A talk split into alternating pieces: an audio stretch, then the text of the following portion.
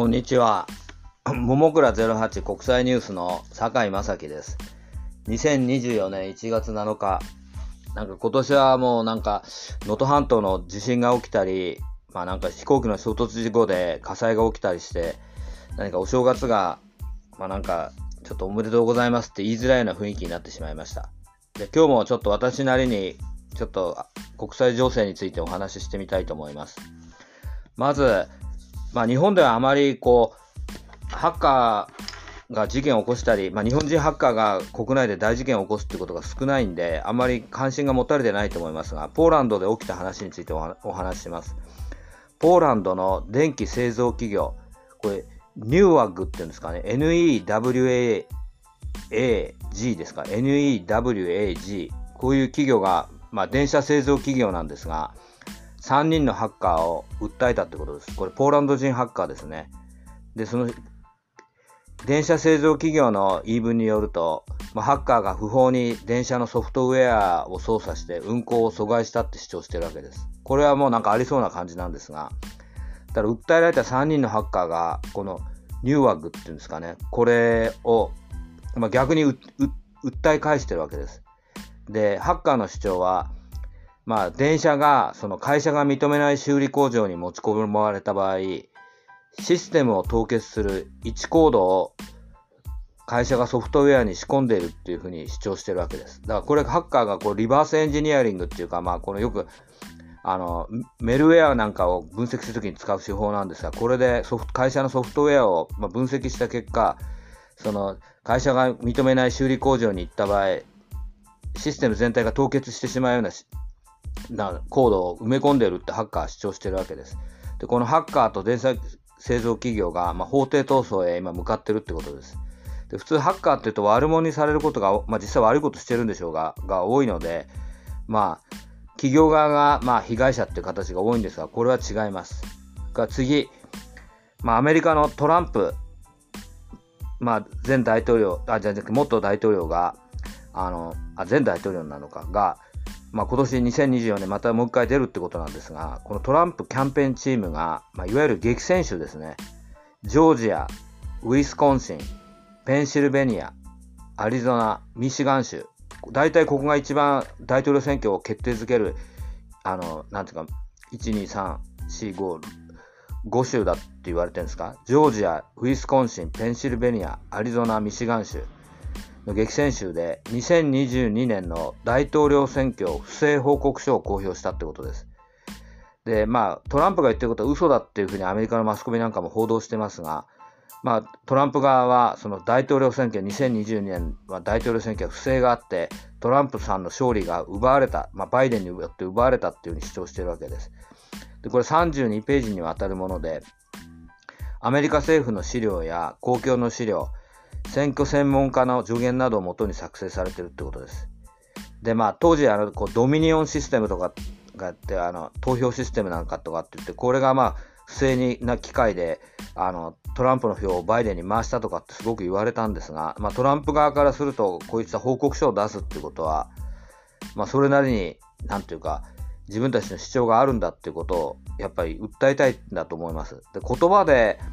その、今までトランプさんとかはこう訴えてきたわけですが、こうやって実際に32ページにも、でも、まあ、報告書が出てくると、やっぱりそれなりの説得力を持ってくると思います。で、今度これ、私も一応、まあ、ダウンロードして持ってるんで、あの、中身がどんなことが書いてあるのか、ちょっと後でまた後々お話ししてみたいと思います。で、これはまあ英語で言うと、まあ、まあ、あの、サマリーオブイレクションフロッドっていうんですか？In my これに in the 2020 presidential election in the swing states ってまあ書いてあるんですけど、まあ私はうまくね、英語なんですから、あの、これ皆さんも探せば多分あると思います。が次が、あの、まあいわゆる欧米諸国が中国の、まあこれなんてハイテク企業でファーウェイを孤立化させようとしてます。しかし私はこれは失敗するんじゃないかと思ってます。で、例えば中国の半導体メーカー、セミック、SMIC は、ファーウェイの半導体を使って 5NM ですね。5NM。これ今まで 7NM が限界とされてたんですが、この 5NM の限界を超えたってことです。ってことはまあ、その、まあ、アメリカの NVIDIA とかですか？あい、まあ、インテルとか、まあ、その他諸々の半導体を使わないでも、中国の国内の、まあ、その、サークルの中で、5NM の限界を超えるような半導体を作ってしまったわけです。だから、まあ、なんていうか、欧米諸国の制裁が、まあ、その、こうした中国の動きを抑え、遅くするってことは可能なんでしょうが、完全に抑え込むことはできません。で、例えば折りたたみスマートフォンっていうのは、これ最新型のスマートフォンで折りたためるらしいんですが、サムスンやファーウェイがこの流れを先導しているってことです。で、